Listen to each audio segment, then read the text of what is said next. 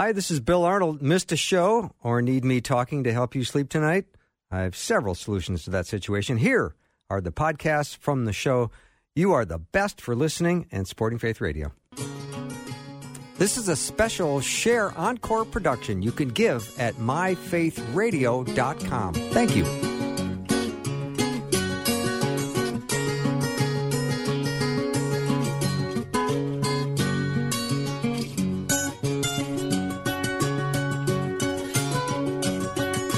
Welcome to Afternoons with me. I'm Bill Arnold. I had a contest uh, with university professors who would want to who would win the prize of sitting in with me to talk to Dr. Craig Keener. And Peter Kapsner won. of shocking I development. think it's rigged. Yeah, I, I think it was too. I, I drew until I got my name. And Yeah. that was the best part of this whole thing. Yeah, thing. you're stuffing the ballot box. I, I totally was, Yeah. 100%. Anyway, we're so glad to have Craig back. He's authored 28 books, six of which have won book awards in Christianity Today. But the book we're going to chat about today is um, one that, as I started reading, I literally couldn't put it down. And Craig went from being a guy I really admired to first ballot Hall of Fame guy because it was un- it couldn't stop reading it. Yeah, you were te- you were texting me some excerpts because I didn't have a copy of the book here Yeah. this morning, but you texted me some photos of some excerpts, and it was just this breathtaking story. And I, you know, we know Craig so well for all of his scholarly biblical work, and he's referenced the story of him and his wife Medine and how they met, and and the continents that separated the two of them, and all of what went into all of that, and to have it chronicled in a story like this, a biography of their journey, it really is quite the story. I mean, it, honestly, if you're looking for a summer book you can't put down, uh, this is it. Yeah, it's, you know, for it, sure. it reads like fiction, but it's not. It's all true. I, it, that's the amazing part about Yeah. it, right? And Yeah. it just in terms of what they all experienced. yeah, and the book is called Impossible Love: The True Story of an African Civil War, Miracles, and Hope Against All Odds. And I think we get both Dr. Craig Keener and Dr. Madine uh, Keener as well on the program That's today. I know we're going to start with Craig. Craig, welcome.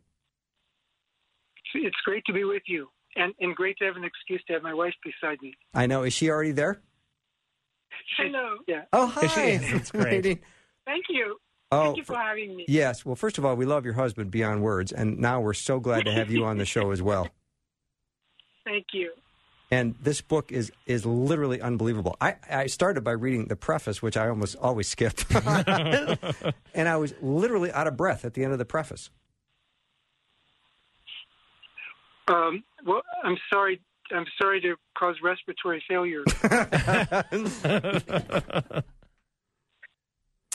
So w- w- we want to we, we have all kinds of questions, but let's just start by um, you know, y- Craig, you you guys have written a lot of very scholarly books, but this book, Impossible Love, really is a deviation from what you normally write.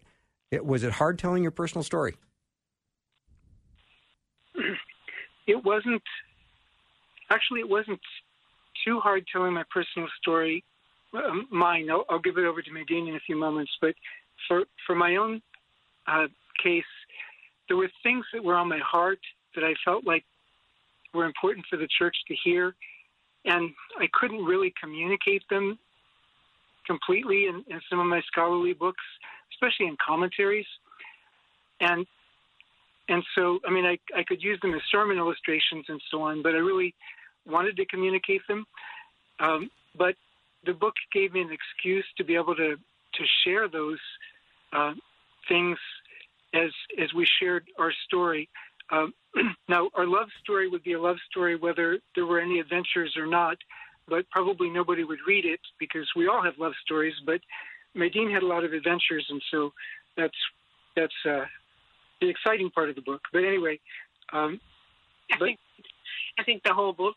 I mean, your part is exciting too. I did not think that I needed my story needed to be told at the beginning. So, um, I just I told Craig. I said, "Well, it's okay," but along the way, I think the Lord convinced me that there was a voice to be heard uh, to tell the story that many has, have experienced and will not have the opportunity to uh, to tell. So, yeah, that's how it came for me.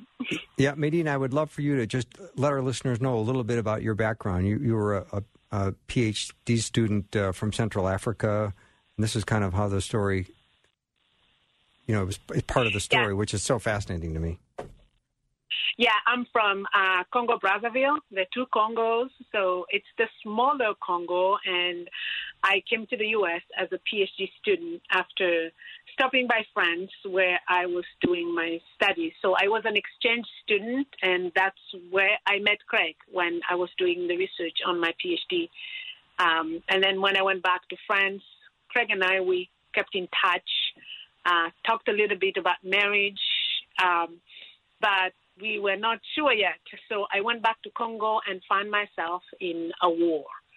And then after the war, Craig and I, we talked again, and then we got reconnected and got married. Mm-hmm. But by, by the way, Medine, uh, her academic language, her first language sort of is French. She also speaks Munukutuba and Kitsangi. I do so too. you can feel free to ask her questions in any of those languages. Yeah, I don't. He has been practicing. Yeah, I, yeah. I don't want to confuse my listeners, but um, we'll talk during the break. Medine and I will converse during the break. Hmm. Craig, what was it like to when you when you left each other in France, and now she's heading back into a war torn country? And and um, what was your what was your communication like in that time? What were some of the means of communication, and how did you understand your life maybe compared to hers in these situations?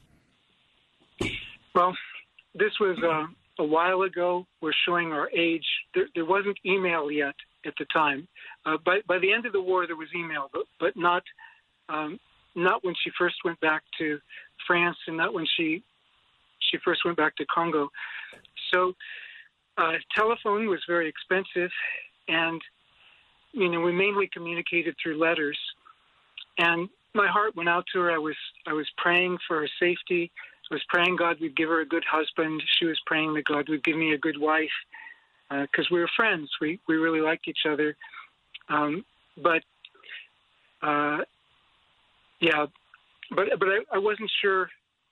Like, I, I knew that I was called to ministry, and I didn't think somebody could understand my heart or the sacrifices I would make for ministry unless she also had that kind of calling. And so when I asked Medine if she was called to ministry, she said no. But it was a it was a misunderstanding because by ministry I meant some of the same stuff she she actually was doing. I mean, she was she was sharing Christ with people on the streets. She was um, counseling people get off drugs, and and she was uh, actually doing open air evangelism in the in in uh, in Muslim neighborhoods and and on the streets of uh, of France before she went back. But she thought I meant she had to be a pastor or a missionary, and so she said no. And so that misunderstanding uh, put us behind maybe a decade or so. when I was uh, reading the book, and I can't find the notes right now, but I was uh, in awe of the way you would talk about uh, the way you would try to save 50 cents by walking five miles to your bad job. Mm. and then you would be starving most of the time. And then because you were going to be teaching or preaching at a church, you would spend a day fasting and prepare preparing for that. And I'm I'm, I'm thinking, I mean, if my latte isn't made right, I'm in a cranky mood, right? I go, Craig, is, his his heart is just it's so your heart is so real in this book, and I I learned a completely different side of you, and I, I literally I, I, every page I was learning more and more about you and Medine, and I was just f- falling in love with this couple. Thank you. Yeah, thanks. Medine is easy to fall in love with. I can testify. yeah, there, there are so many different messages in the book. You've got uh, the strength of family, uh, the the importance of prayer, uh, the gift of encouragement. Um, I'd love for you to talk about one or two or all three of those. Well, I can talk about family. Um, I come from a tight knit family. My father and mother became Christians, uh, first generation in their families. And so for them, it was very important to be together um, as a family, but also as a family that walks with the Lord. And that closeness of the family, that was something that carried us through war, through very hard times. I remember people saying, wow, talking to my father and saying, Papa Jacques, you're very lucky. Some of the some of the people we saw, the children left them, but your children, they could have gone to, uh, they could have traveled out outside of the country because they have passports, but they stayed because they wanted to make sure that you are cared for, and so that's a legacy that um, my parents left us, and it's something that I thank God for. And it carried us. It helped us to be together, uh, faced uh, whatever was coming in front of us uh, together as a family. Mind you, we had our times of frustration and uh, fighting, conflicts, but by God's grace, because my father was every evening, it was time for us to come together and pray. Well, we started by asking the Lord to forgive us and coming together because we needed one another. Mm. Let me take a break. Yeah, I want to come back because I've got so many uh, more questions. And Medina, I would love for you to t- tell your story of your of or f- your father and the episode with the snake. Uh, to me, that's unbelievable. Uh, I'm talking to Dr. Craig and Dr. Uh, Medine Keener. They've written a book called Impossible Love: The True Story of an African Civil War, Miracles and Hope Against All Odds. You're not going to want to miss the rest of this hour. Go nowhere. We'll be right back.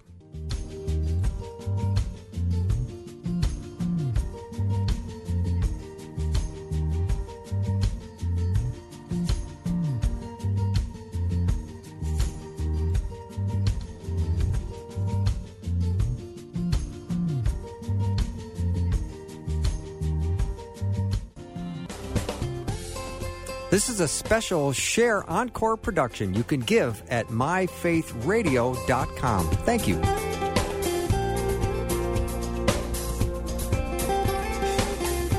Welcome back to the show. So glad to have Dr. Craig Keener and Dr. Medine Keener on the show. They've written a book called Impossible Love.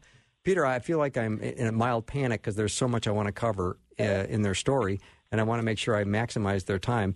Um, but Medina, I would love for you to share the story. I mean, here you are leaving uh, the country, uh, and and your dad, Papa Jacques, is in this uh, frail old green wheelbarrow.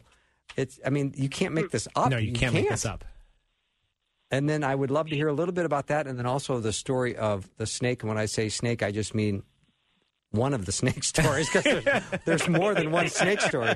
And frankly, I've got an appetite for only one snake story. Agree. um, yes, uh, when war came, my brother had a car, but when war came, he was out of the town, out of town, and so the only thing that we found was the wheelbarrow, and since my father couldn't walk, we had to push him on the wheelbarrow. Um, and the amazing thing I still remember was the fact that as we were pushing him through the roads, uh, we could hear all the shooting and bombing. But when we came to the place where the two sides were shooting one another, it was quiet. We could see all the, um, how do you call them? Bullets. The bullets on the floor, but it was quiet nothing else. And so we were able to pass pass that uh, that place. And then as we were going up the mountain, we saw my brother. And he said, You know, I was coming back because I wanted to come and push Papa Jacques on the wheelbarrow. Uh, he, ran, he ran for his life when the soldiers uh, came and started to shoot at our house. But anyway, he said, But when I came down the mountain, I felt a voice say, Go back up. And when I started to run, the two sides started to shoot. And so for us, it was a sign of God's grace that we were able to push him on the wheelbarrow without all the noise or the shooting because it was a place where we were exposed. And as for the story of the snake, well, let me choose one. It also, shows, it also shows God's protection. As children, uh, we used to live. Um, in, my father worked on the w- railroad, so we'll go from one village to another. We lived in a village uh, called Lulombo, and it had a lot of snakes. And in Congo, it's not like here. Snakes are poisonous and dangerous, and they can hurt you. And so that night, and, and electricity comes and goes, and that night there was no electricity. So as children, we were playing, all of us on the bed, jumping up and down, and then we heard my father was coming from his work, and when he came, he had a flashlight, and as he put the flashlight by the door, he saw a long snake, very long. So he told us to just stay on the bed, don't move, and it was it was longer than the room. Oh yeah, it was very very long, and it was one of those dangerous snakes, and so more dangerous than what we usually find. So he had to go back, go to the place where there were um, machetes and holes and things like that, and he found something, a big weapon. I think it was maybe like a hole, and then he came through the back, and while he was doing all of that with his wife praying we were just playing. We just heard that he said, okay, stay on the bed and don't do anything. And thank God, because if we had panicked, maybe one of us would have fallen on the floor or something like that. And the only thing we realized was when he was hitting the snake, and that's when we froze. But by God's grace, the snake was dead, the children were not harmed. So God was really protecting us. Hmm.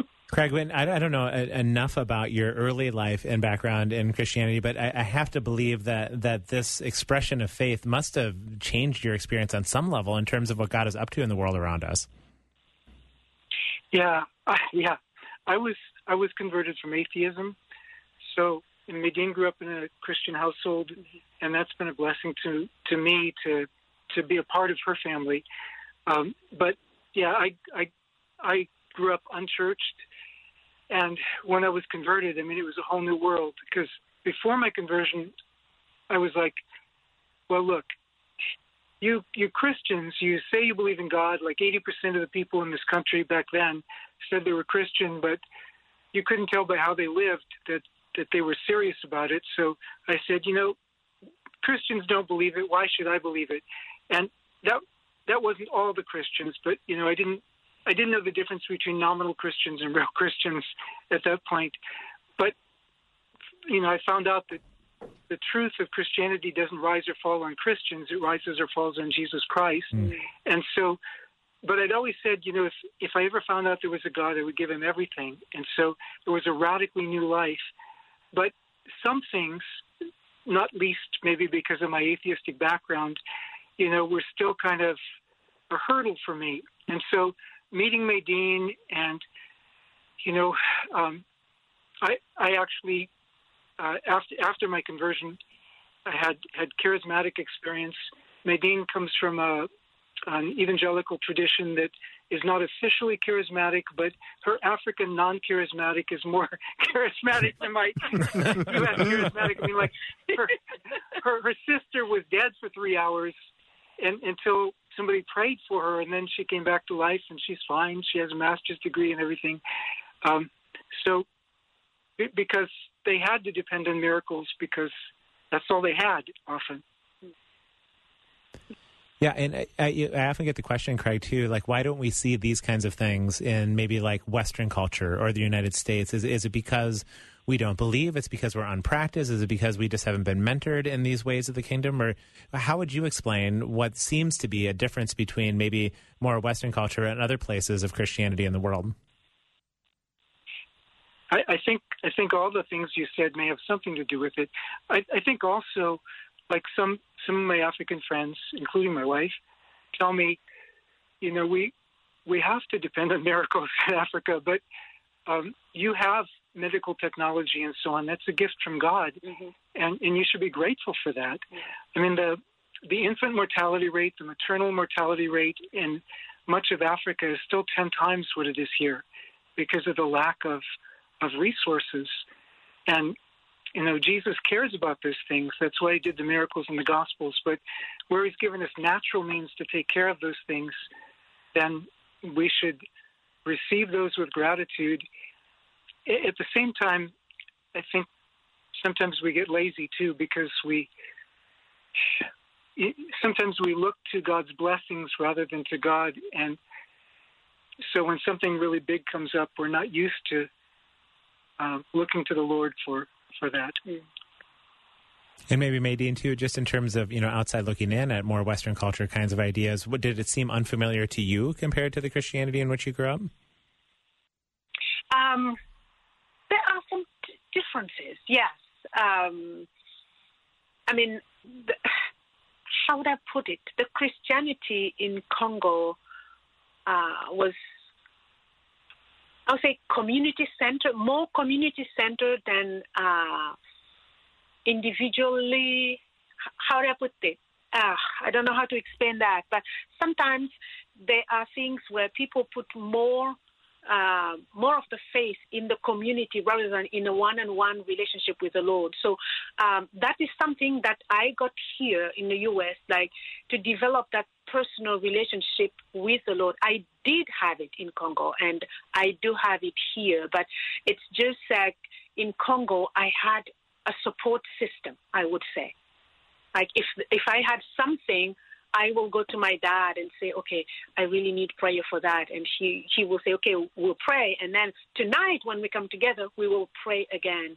Um, here, I have to call someone or text someone and some people will, call, will pray with me on the phone. Some people will say, "Okay, I'll pray uh, when when I pray with my family." So I guess that's the difference. There are also some other like theological differences and so on, but we don't have to get into all that. I, I pray with you, Medine. I was about to say you have a theologian living in your house.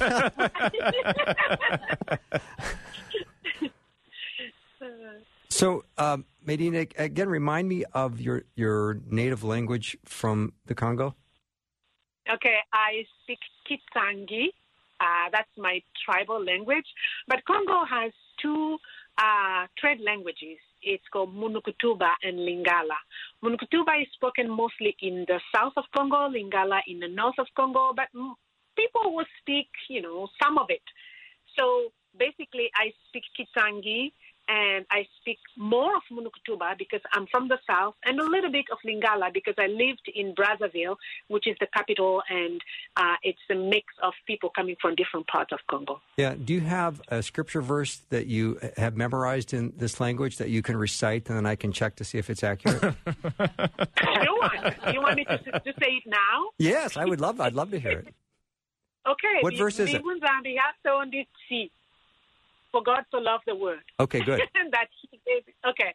Uh, ndi hapa bisumwana ande mosi mutoni ati kindi mutu usaiminu munde au bunga nave chabaga monyi ubilima na bilima. Nicely done. You had all the So punctuation in the right place. Yoani, John three sixteen. That's amazing. Oh man, Yeah, that was is. You can't, yeah, you, amazing. can't, you can't make any of this up. No, you absolutely Yeah, cannot. That was yeah. breathtaking. We'll take a little. We'll take a little break. We got lots of questions when we come back. And if any of you listeners have a question for the Keeners, let me know what it is. You can text the question to 877-933-2484. If you just jumped in your car, we're talking to uh, Craig and Medine Keener. They've written a book called Impossible Love: The True Story of an African Civil War, Miracles and Hope Against All Odds. And I'm not a voracious reader, uh, but when I picked it up, it's hard to put down. Let me tell you, it's an amazing read. We'll be right back.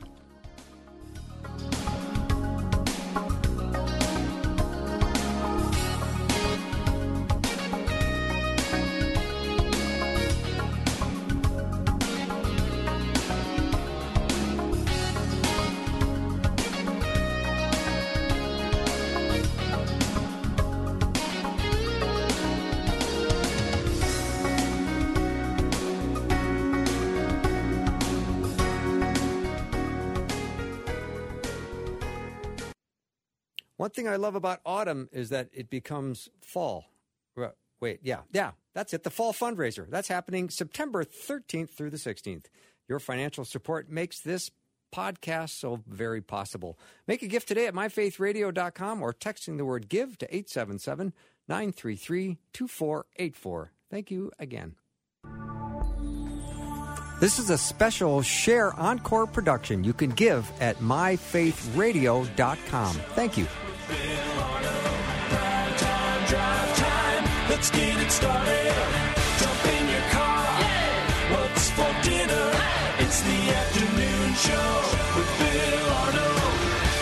I'm so glad to be back with the Keeners. They are uh, written a book called Impossible Love: The True Story of an African Civil War, Miracles and Hope Against All Odds. Uh, Dr. Peter Kapsner has stayed with me here in the studio, which is a delight because we're both big fans of Craig, and now we're even bigger fans of Medine. yeah, big, bigger fans. We were you know, talking during the break clearly that if Craig had to go to the barbecue at this point, Yeah. we're good at this. You know, M- Yeah. Medine, you can carry the show, no problem.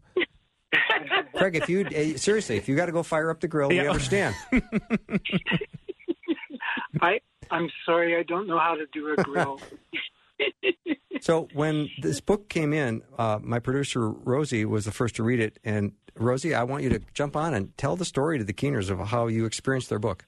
Oh my goodness. Uh, so it was so fabulous because we have this great opportunity to meet all these people through this show. And Craig and I had hit it off um, in email and we had already been sharing some things. So when his book came, I was excited to read it. I stayed up, I got up, did my morning devotionals, did my walk, started reading. I had a whole list of things to do that Saturday.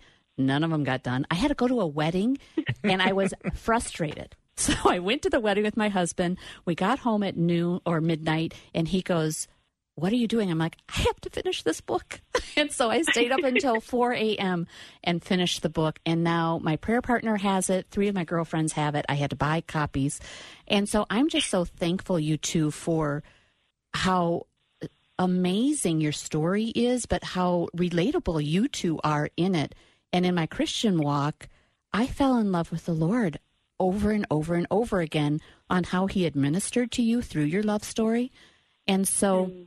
there were a couple things for both of you that really stood out in my heart. And if you could speak to them, that would be fabulous. Craig, for you, if you could just explain, you fast in a way that I have never read before.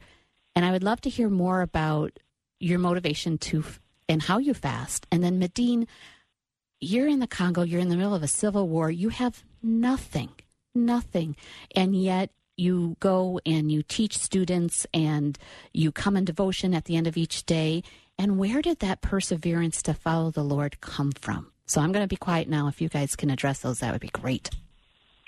Sure. On the on the fasting, um, I did it more back back uh, in those early days where I would fast a day every week to get ready for for my my sermon for my preaching uh, because I thought, okay, I want this to change the world.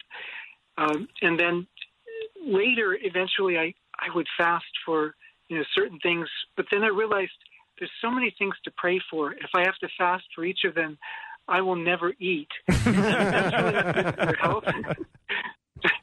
so I started just fasting as a way of showing God my sacrificial love for Him, and doing that regularly. Um, and I was doing it during my my study leave uh, last year also, but uh, it's it's much harder to fast uh, when I'm when I'm at home with Medine. Her cooking is very good. so anyway, but um, but yeah, the the motive for fasting eventually became just you know God, I know you hear my prayers. You don't hear my prayers because I fast. You hear my prayers because you're my Father. But I fast because you know there are different kinds of tests we go through. We have no choice over. But this is a voluntary one where I can just show you my devotion. um, I guess the perseverance, for me, the perseverance to follow the Lord stems from God's faithfulness because I have seen Him faithful through the years.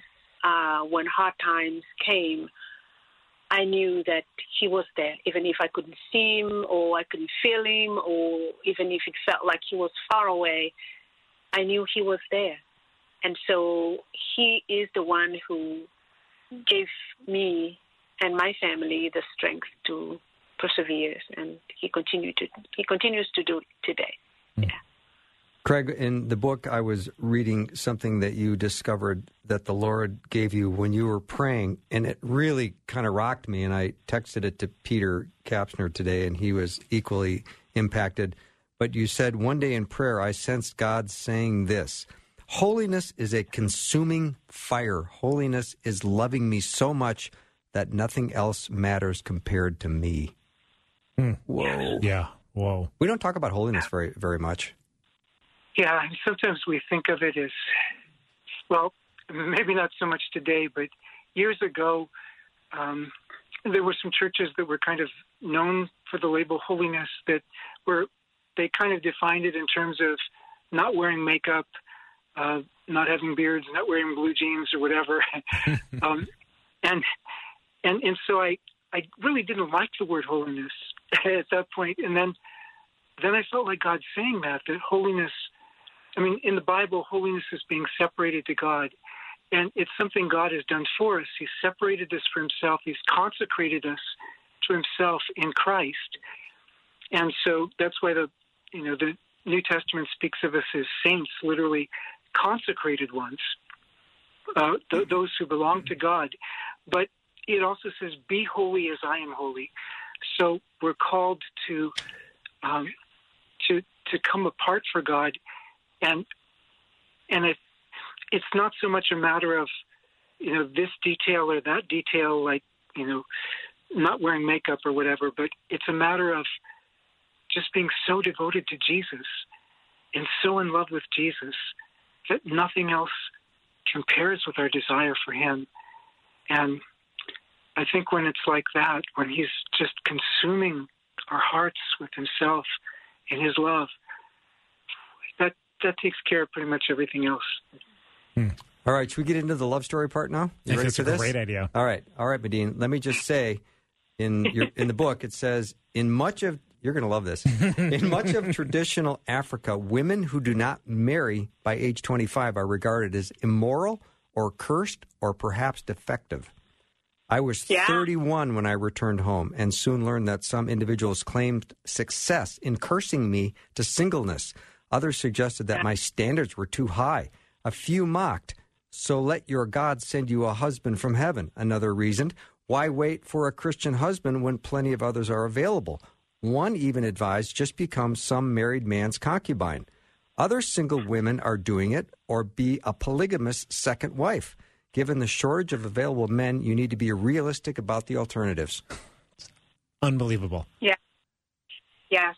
I still remember the young lady who, I mean, my father was coming out of the hospital. We were in the in, in the airport and saying goodbye to him, and she's like, "Oh, why are you waiting? You think your God is going to send you someone from heaven? Look at me. I'm the second bureau, the uh, concubine of a man who is giving me everything."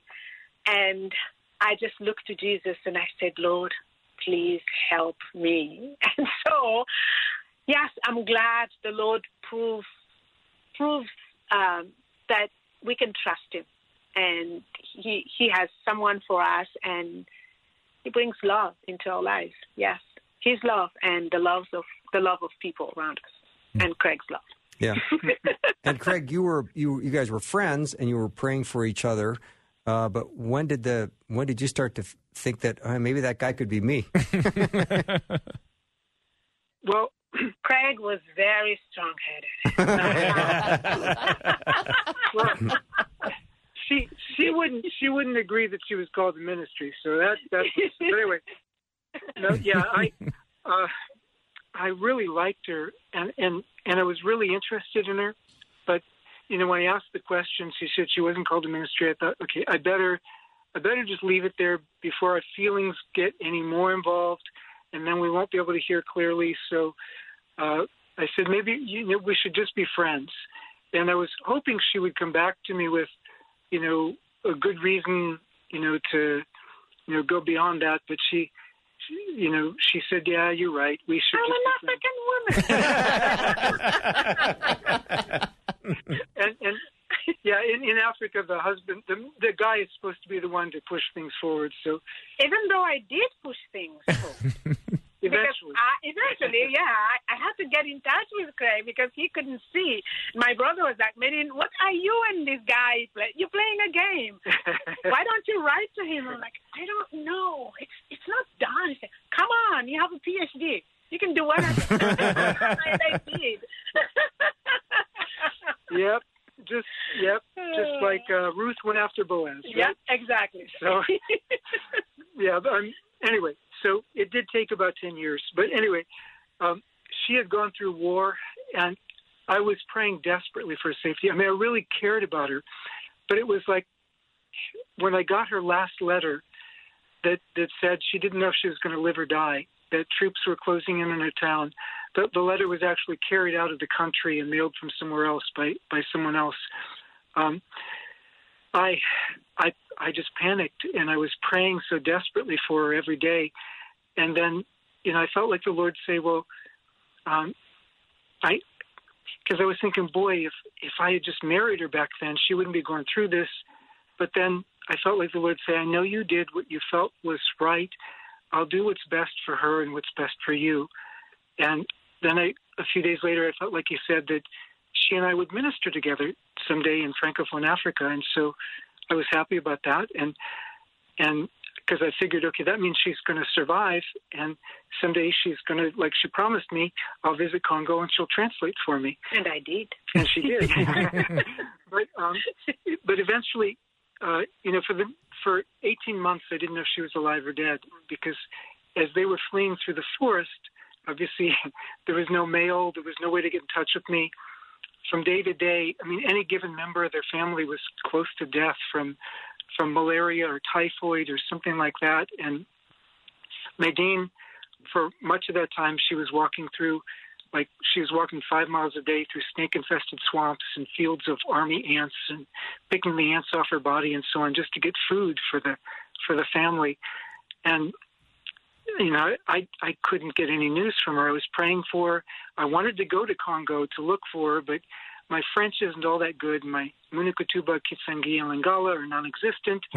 so, you know, another Francophone African friend said, "You're just going to get yourself killed." So, you know, I was just praying, and you know, after 18 months, I get this letter. I'm alive. I'm Medine Moussounga. I'm alive. I don't know if that's a spoiler spoiler alert that we did survive, uh, but anyway. but um, after that, uh, things moved much more quickly. Yeah, I'm, I want to take a break. I want to come back. I want to find out, Medine, when uh, Craig shows up for the first time in Africa to meet your family. I would assume everything is wrong. The outfit's wrong. Everything's wrong. but we'll uh, we'll be back in just a minute. Our guests are uh, Craig and Medine Keener. They've written a book called "Impossible Love: The True Story of an African Civil War: Miracles and Hope Against All Odds." We'll be right back.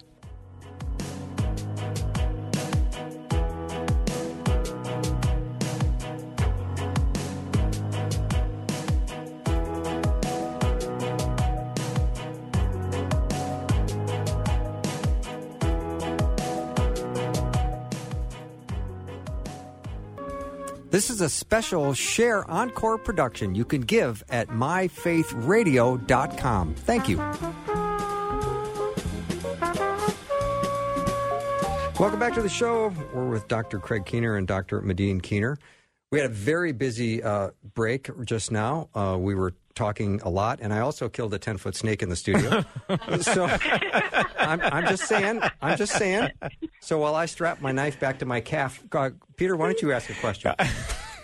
yeah, you know, the, it's hard to recover from that. Oh my gosh, it's hurting cats. It is. It is indeed. Oh my gosh. Uh, You know, we were talking during the break, you two. I mean, just the story. You tell these stories, and they're maybe a minute and a half or two minutes long, but you're talking about minute by minute, hour by hour, day by day, living out an 18 month journey of walking through swamps and picking off ants. And Craig, you're wondering if you'll ever hear from her again. I mean, I'm just wondering if you have any insights for people that are in the midst of this kind of difficulty in their life where it is that sort of something is ever before you. You know, the minute by minute, you just can't escape it.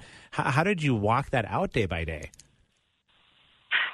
For us, for me personally, sometimes it was just saying one word over and over, just Jesus, because there were times when I couldn't pray. There were there were no words to say because of what was going on, the uh, the hardship, the the pains, the sickness, um, just the hunger, and all of these things. And sometimes it was hard to say a coherent, long prayer, and the only thing I could say was Jesus, Jesus, oh help, um, asking Him to come and help us. And for those who are experiencing hardship, um, I I just encourage them to to call on the name of Jesus. He hears us. Yeah. When I was going through my through my deepest darkness, I mean, before that time, I'd been praying maybe two hours a day. But when I was shattered, this was this was an earlier experience.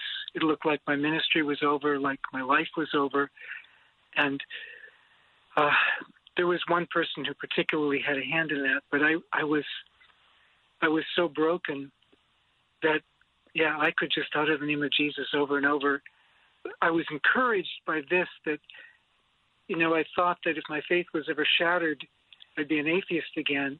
But I knew God was there. My faith in myself was shattered, but God didn't leave me, even when I couldn't work up any faith or any personal devotion. I was just, just numb.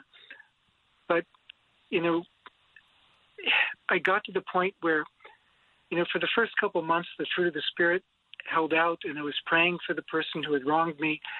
Um, just kept loving them, kept uh, going to them gently. But finally, I, I, you know, the Bible says to pray for those who persecute you. I was praying for him. I was, I prayed that God would kill him, and the Holy Spirit convicted me. And I said, God, that's not fair. I mean, this guy has taken everything from me. And I felt like the Holy Spirit reminded me of Elijah, how he knelt on the, under the juniper tree. God said, God, just let me die. I'm no better than my ancestors. And, and he reminded me of David and of Jeremiah and the, you know, the times when they were so broken. I mean, the people in the Bible were people just like us who they didn't volunteer normally for their trials. They sometimes they just had to hang on for dear life because it's all they could do. And and God said, "My grace is sufficient for you." Hmm. And in the in the midst of my deepest brokenness, I found out, you know, I mean, I felt like I couldn't go one more step, but each day, His mercies were new every morning, and it was a couple of years before that time of testing ended. But at the end, I could look back and say, God, I know it was you because I found out how weak I really am. Hmm. And any ministry you do through me, anything you do through me, it's your gift. Medine, I hope I'm getting this timeline correct, but so this 18 months you're not being in contact and you're living in a pretty tough situation and to the point where you were malnourished, you had had some hair loss and some toenail loss and Craig finally shows up and it's like I'm I'm I'm I'm not what I once was. And I thought, boy, that is so tender and so vulnerable and such a beautiful part of your story. Can you talk about w- what kind of conditions you were in during that time? Actually, the first time when I saw Craig, oh, I had improved much because coming out of war, I was emaciated, um, malnourished, uh, sick with malaria. I had other things. Um, yeah, I was really not well, and so I, I, when when Craig and I we get together, we decided, okay, we're going to get married. I went to Cameroon because in Congo there was no embassy, so we couldn't do our papers there. And I did worry. I said, well, I've lost my hair. Well, I don't look as beautiful as I used to, and I don't know what he's going to say. So when I was waiting at the airport, um, people were coming out of the, the the plane. I couldn't even see Craig. I'm like, oh my word, is he going to recognize me? What is he going to say? but when he stepped out, I just saw his eyes and I knew it was okay. It was really, really okay. I saw the love there and I don't even know if he saw my hair or toenail. He didn't care.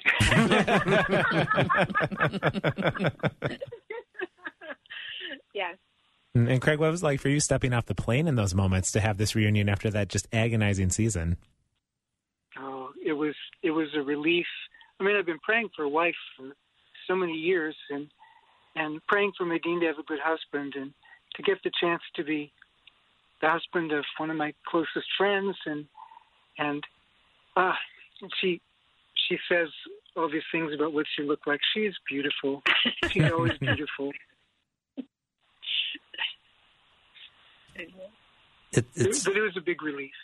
yeah, it's just so lovely, and the ways in which you have persevered and what you've gone through and what God has shown you is remarkable. Um, who Medine was one of the most influential people in your life? Was it your dad?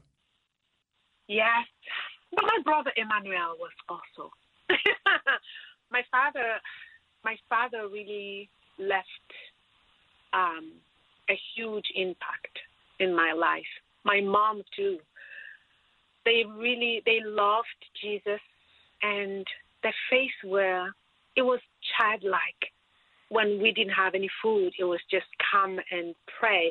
I, I still remember an incident during war where we had a family member who has not gone through war, but who used to come to our house every Sunday because that's when we will use a little bit of salt or whatever we had.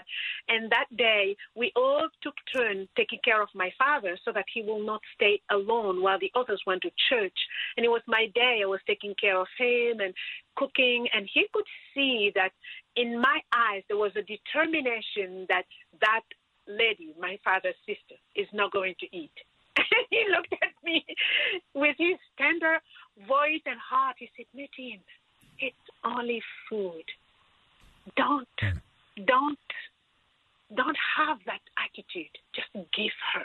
It's okay. God is the one who provides. I mean, that broke me inside. I realized that I was hardening myself and just becoming like the people I wanted to cut out of my life because I was like, she didn't receive us, she didn't give us food when we came. Other people did, and I was doing the same thing. And he, she taught me and just showed me that no, as God's children, we are supposed to be different. So yes, he did. If I may deviate just a little bit from your book, uh, I had a listener that said, What is the situation like right now in your home country? Uh, persecution of Christians, unrest, COVID? I would COVID, yes. Uh, persecution, yes, but it's more a political prosecution. Uh, I would really ask people to pray for the church in Congo to stand firm because, in the midst of all the consequences of war, it's easy for people to uh, remove their eyes from the Lord and look at things. There is a lot of corruption in Congo, and so if someone is out there listening, pray for the church to have their eyes fixed in Jesus and pray for the country that God will help us. Um, it is it is bad. It is hard. hmm I always like to read the last sentence of a book, and it says, In light of the resurrection, the beginning of a new creation, the cross reminds us that our pain is also God's pain, and that He is with us in this world, and that hope in Him transcends any present suffering. Hmm. In Christ and by the hmm. Spirit, God really is with us. Ooh, I just got chills. Hmm. Yeah, I mean that's your story, right? You too. I just, th- th- I think there's so many listeners that that in their own ways, and their own stories, it may not be quite as extreme as the circumstance you experience, but that is the invitation of the gospel at the end of the day. Yeah, Yeah. yeah. It has Yeah, been, it's the yeah, Craig, I'm sorry I interrupted. No, just that's that's the part of it. That Paul spoke of being conformed to to Christ, sharing also his sufferings and therefore the power of his resurrection. Knowing that he's with us and especially what we go through for his name, but even even in other things. I mean Christ came into this world, he embraced our situation and his death for us is the ultimate sign of God's love and his being with us in the midst of our pain and his resurrection gives us the hope that even in the midst of the darkest times, the, the, the greatest brokenness, the, the greatest travesties of injustice, and so on, in, in the midst of things like the cross, God is still at work to bring about his purposes. hmm It's a powerful story. And what does YES spell? yes. Okay, yes. Of course you can be on the show 20 more times. you just agreed to it. Oh, and we have it on tape. We do indeed. Thank you so much for being on the show. We just have loved it. Thank you. You bet. Dr. Craig Keener and Dr. Medine Keener have been my guests. Their book is Impossible Love. If you're looking for a great read this summer, this is it. The true story of an African civil war, miracles, and hope against all odds. That wraps up our show. Peter, thanks so much for sticking around. Oh, this was Talk, It's been a blast. Yeah, You know, it's been a big- blast. Big fans of Craig. Now we're even bigger fans. Indeed. And and his wife Medine. That wraps up our show. Have a great night, everyone. God bless as you lay your head on the pillow. Know God's working out His great plan in your life, and He loves you, and so do I. We'll see you tomorrow.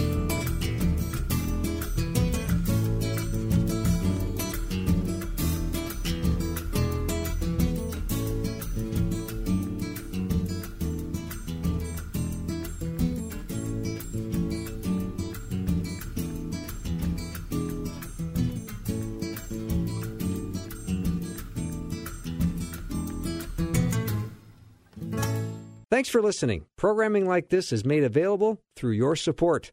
Information available at myfaithradio.com.